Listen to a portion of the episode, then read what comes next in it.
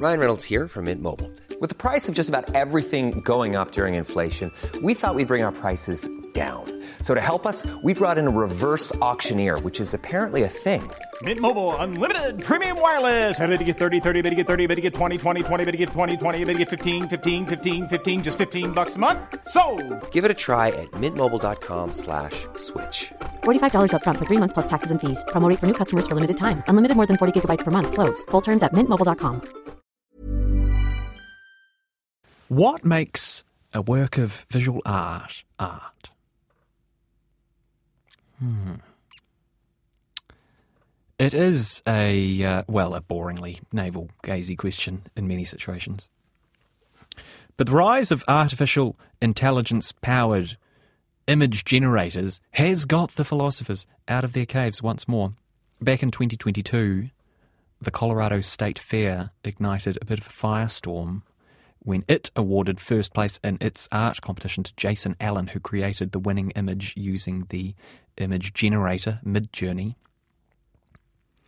And now Australia's gotten in on the act as well. Brisbane's Portrait Prize today announced that AI generated artworks will be considered for its $50,000 grand prize. So, can artificial intelligence create a bona fide work of art? Joining me now to discuss this question is the former director of Christchurch Art Gallery, Jenny Harper. Kia ora, Jenny. Kia ora. So, what do you make of all this then?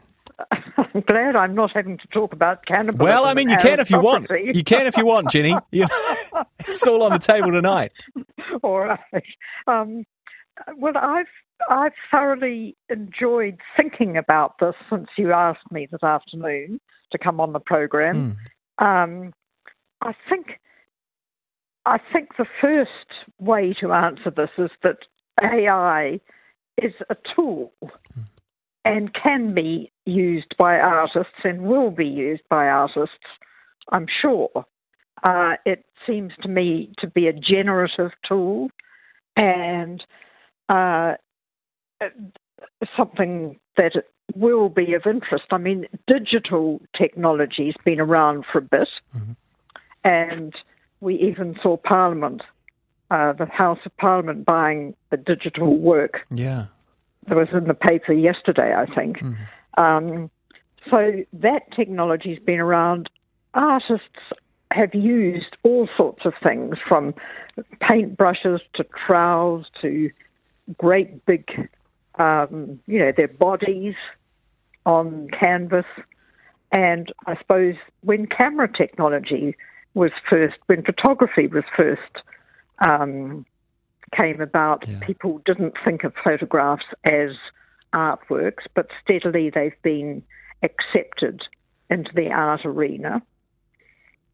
I suppose what's important is to have um, an artist involved Yeah. and someone making a judgment, an aesthetic judgment.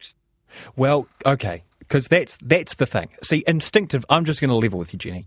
Instinctively, I think this is this is just nonsense. You know, of course, of course, I tell myself it's not art. You know, art, Yeah. I think, has to be created by a human. It, it involves, in my opinion, the um, the conception of an idea and then the physical execution of that idea. Yes. And but that is the best that is the best argument that I've got. Beyond that, I kind of struggled to articulate why I think this, even though I do Yeah. deep within my bones. You know what I mean? Yes, yes. It's fascinating. Uh, I've I've looked at several websites uh, about this, including artificial intelligence creative community, which I think is quite an interesting um, group. but they use the words.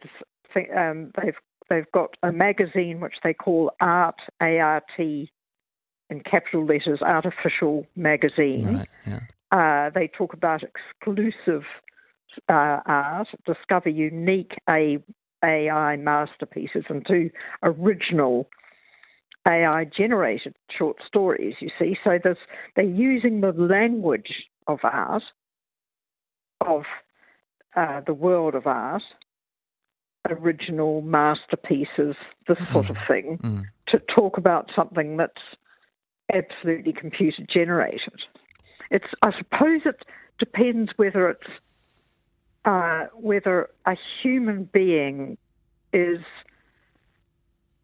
in charge of the image, Yeah. if you know what I mean, Yeah. um, or whether artificial intelligence can be somehow programmed to make its own images and make its own selection, aesthetic judgments.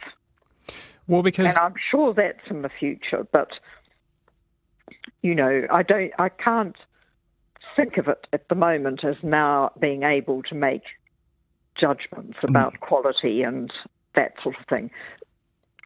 I, I was going to say that um, one of the, the, the pieces of art, or th- you know, the works that I referred to in the introduction there, Yes. um, in the Colorado State Fair, the, the, the, the piece of, of art, I'm not sure whether you've seen it. It's called um, the name of it is Théâtre d'Opéra Spatial. So it's given this sort of pretentious French name, Space Yes. Opera Theatre.